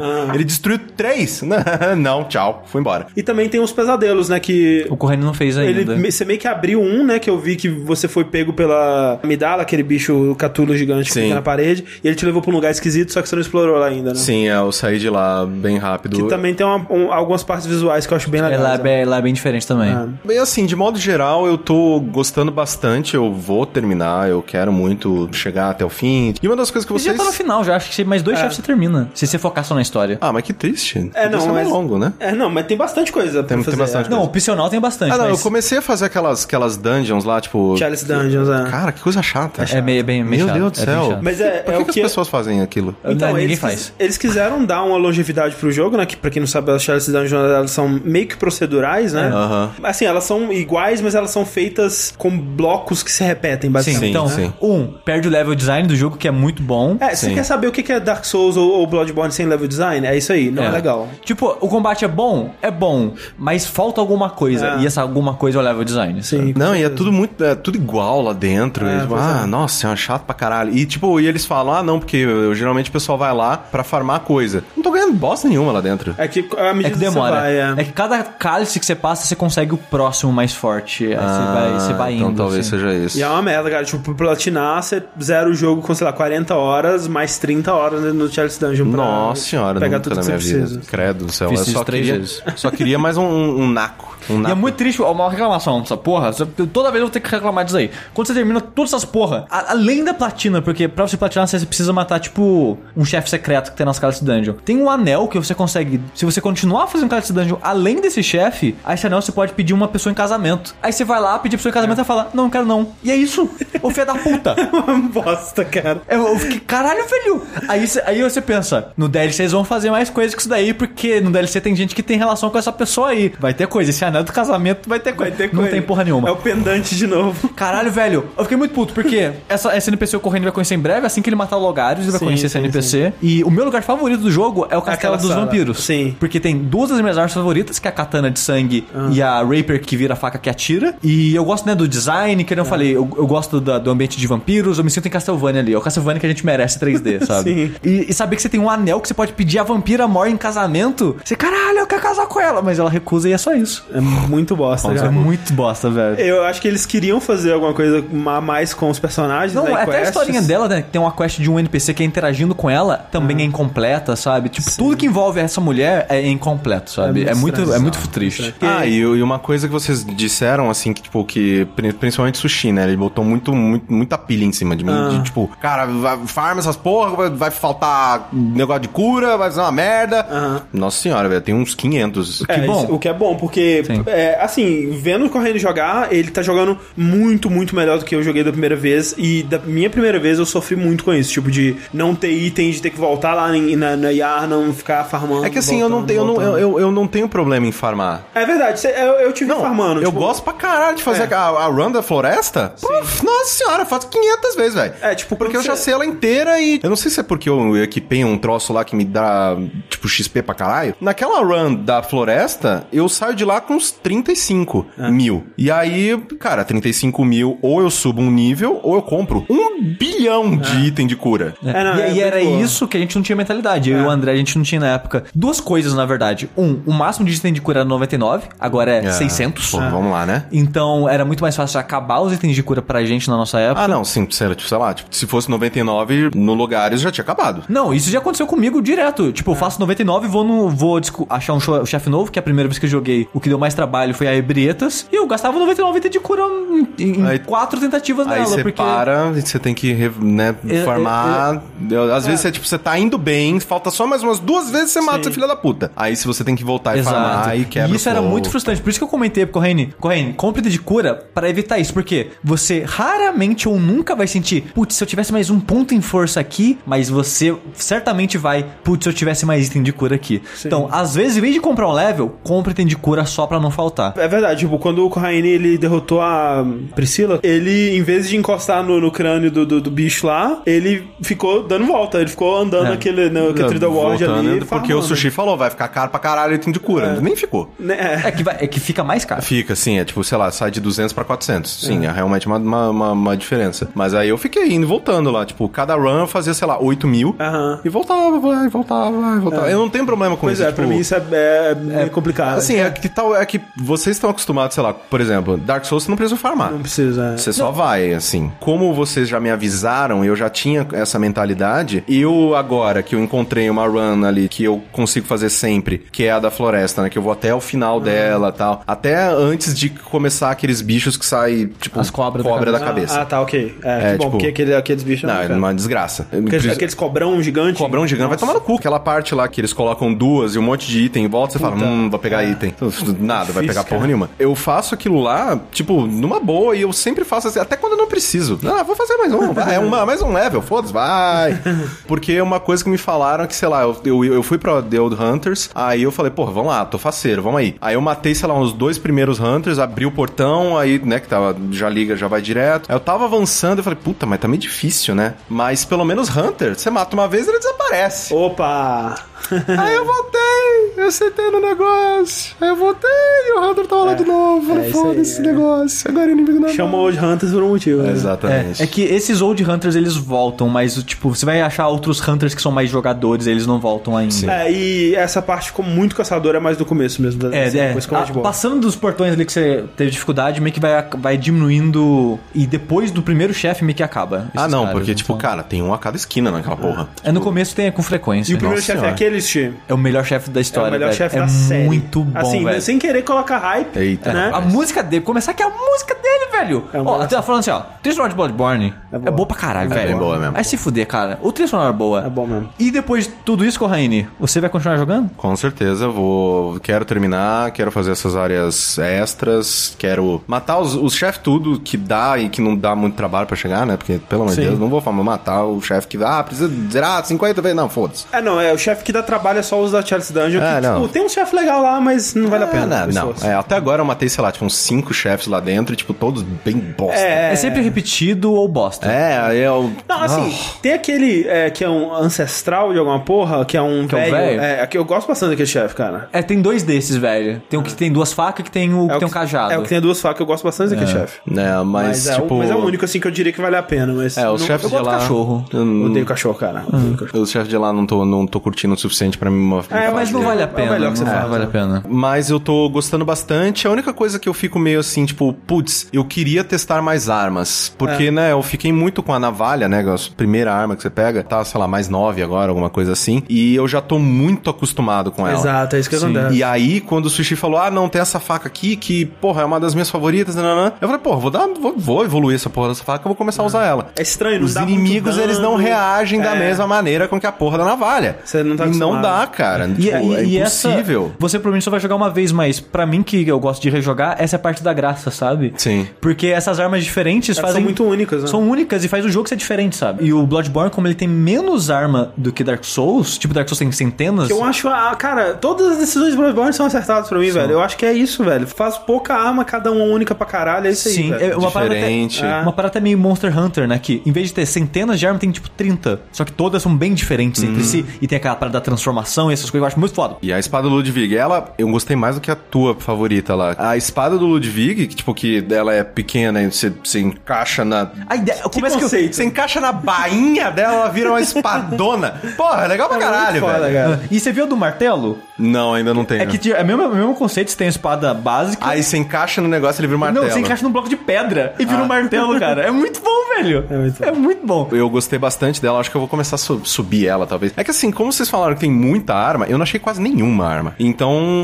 é, tipo, eu tenho, sei lá, cinco armas. Talvez você não explorou tanto, ou É, talvez você não comprou, porque algum, são bastante você que compra. compra. Que eu ainda não comprei, tem mais três. É que são tipo, são 20 e poucas no jogo normal e mais uma caralhada no DLC. É, né? acho que no total, quando você dá umas 30 e poucas, tirando arma de fogo, né? Arma melee. Eu quero ver mais armas, porque isso é uma das coisas que eu gostava em Dark Souls, que eu achava muita arma, tinha muita arma, assim, É. sei lá, à disposição. E aí eu testava muitas diferentes, assim. Eu realmente imaginei que esse fosse um ponto que você fosse criticar, porque eu sei que você gosta bastante de jogo de loot, né? Que você tá sempre Sim, eu- trocando equipamentos e Exato. tal. E foi uma das coisas que o Rick criticou sempre em Dark. Souls. Ele não gosta dessa coisa, tipo, ok, você tá com essa armadura, essa é a melhor armadura do jogo, com uma hora de jogo, você vai ficar com ela até o final do jogo. Ele, tipo, não, cara, eu quero. Eu quero ter a sensação que eu tô crescendo. É, tanto que uma coisa que eu gosto nele é que, que nem o Sushi falou, tipo, a roupa é mais cosmética do que, do que, tipo, defesa mesmo. por defesa, Sim, sim. né? Te vai fazer a diferença da sua vida se usar essa... É. E E o- eu usa a roupa que você mais gosta. É, exato. Aí eu começo a fazer umas, umas combinação louca, vestido. foda-se. Você conheceu o Fashion Souls. Isso acontecia comigo, sei lá, em Witcher. Usava aquelas roupas ridículas do caralho, porque era mais um em defesa. Exatamente. Eu gosto que, pelo menos, de roupa. Eu queria que tivesse mais roupa. Pelo menos até agora eu não achei tantas assim. E eu não quero comprar aquela roupa amarela lá, feia do caralho, que Essa tem é lá. bem feia. Nossa, É, é, eu, muito eu, feio. eu, gosto. Pô, mas você conseguiu o Knight 7 lá no God dos Vampiros? É, não gostei tanto, não. Estiloso pra porra. Eu gosto pra caralho. Tem a capinha de um ombro só. É mais legal o- a roupa do padre lá. A padre branca, mó legal. Eu acho Eu, eu gosto da legal. roupa do Gascoigne, é uma boa roupa. É legal. A- aquela do DLC, que é a roupa do policial, eu acho muito A maneira. roupa do policial. Do DLC eu peguei o, a- o chapéu, a mão e o pé. Eu não peguei o, Do Old Hunter. o corpo, é. Ah, É que, tem, é que tem alguns sets no, no Sim, novo, sim. então nós vai achando. né, finalizando, eu gostei demais, assim, de Bloodborne. Eu agora eu entendo muito do que, por exemplo, quando eu tava discutindo sobre The Surge com Sushi, eu entendo muito das críticas que ele tava fazendo ao jogo, que realmente, se você for colocar level design um do lado do outro, você dá muita risada do The Surge. Bloodborne, né, que é o que eu mais conheço, né, não, não joguei tanto assim de nenhum deles. Realmente, assim, o level design dele, ele faz muito sentido, ele é, ele é muito característico. Você lembra dos Memorável, lugares, né? Você passa bastante tempo neles a ponto de lembrar deles e quando alguma coisinha muda, É. já, caralho, isso aqui mudou pra caralho, sei lá, tipo, porque em Bloodborne as horas vão passando, né? Isso, Tipo, é. vai mudando o céu, esse tipo de coisa. E só de mudar uma iluminação, um cenário muda. E Isso eu acho absurdo nele. O combate dele é muito divertido. Eu gosto que eu tenho que ir pra cima mesmo e isso me ajuda porque ele torna o jogo mais fácil pra mim. Eu sinto que de Souls, ele é a melhor porta de entrada assim, mas de longe. Ah, eu também acho. é. Porque ele é contido no começo e aí ele vai expandindo, como Dark Souls também é, mas eu sinto que ele é mais amigável. Ele é mais acessível de modo Ele é mais geral. acessível. Muitos conceitos clássicos de Souls que eu devia ter aprendido antes, eu aprendi nesse jogo sem precisar que alguém me dissesse, sabe? De, cara, o inimigo é forte, só corre. Tipo, foda-se. É muito melhor você sobreviver pra lutar outro dia do que bater a cabeça na parede. Corre, vai pra, vai pra outro lugar. A única coisa, assim, que eu sinto um pouco de dificuldade nele é que tem alguns lugares que eles são lugares de passagem. Tem lugares que você fica mais, Sim. tipo, por mais tempo, fazendo mais coisas neles, e tem outros que são lugares de passagem. Você passa por eles e já vai pra outra área, que você fica mais nela. E aí esses lugares de passagem, de vez em quando eu esqueço de voltar pra eles porque, sei lá, naquela parte da floresta que você me ensinou lá como voltar lá pro início. Tem um outro lugar lá, um outro caminho pra ir, e eu não voltei pra ele, porque eu não preciso mais pra lá. Eu gostaria que eu tivesse mais motivos, talvez, de voltar mais pra esses lugares, explorar os outros cantinhos deles, sem ser só com esse espírito completionista. Talvez tenha um item legal lá. Tô gostando muito, muito, muito dele, tanto que eu tô gostando tanto dele que eu agora estou animado para qualquer coisa que a From vai anunciar daqui pra frente. Tomara sabe? que anuncie, tomara que anuncie. É, tipo, não sendo Jogo. Maia de soco na cara. Nossa senhora, tipo, Quero. pra caralho, assim. E agora eu entendi aquele questionamento que eu tinha lá no começo do papo, que alguns amigos meus gostavam de Bloodborne, mas não gostavam de Dark Souls.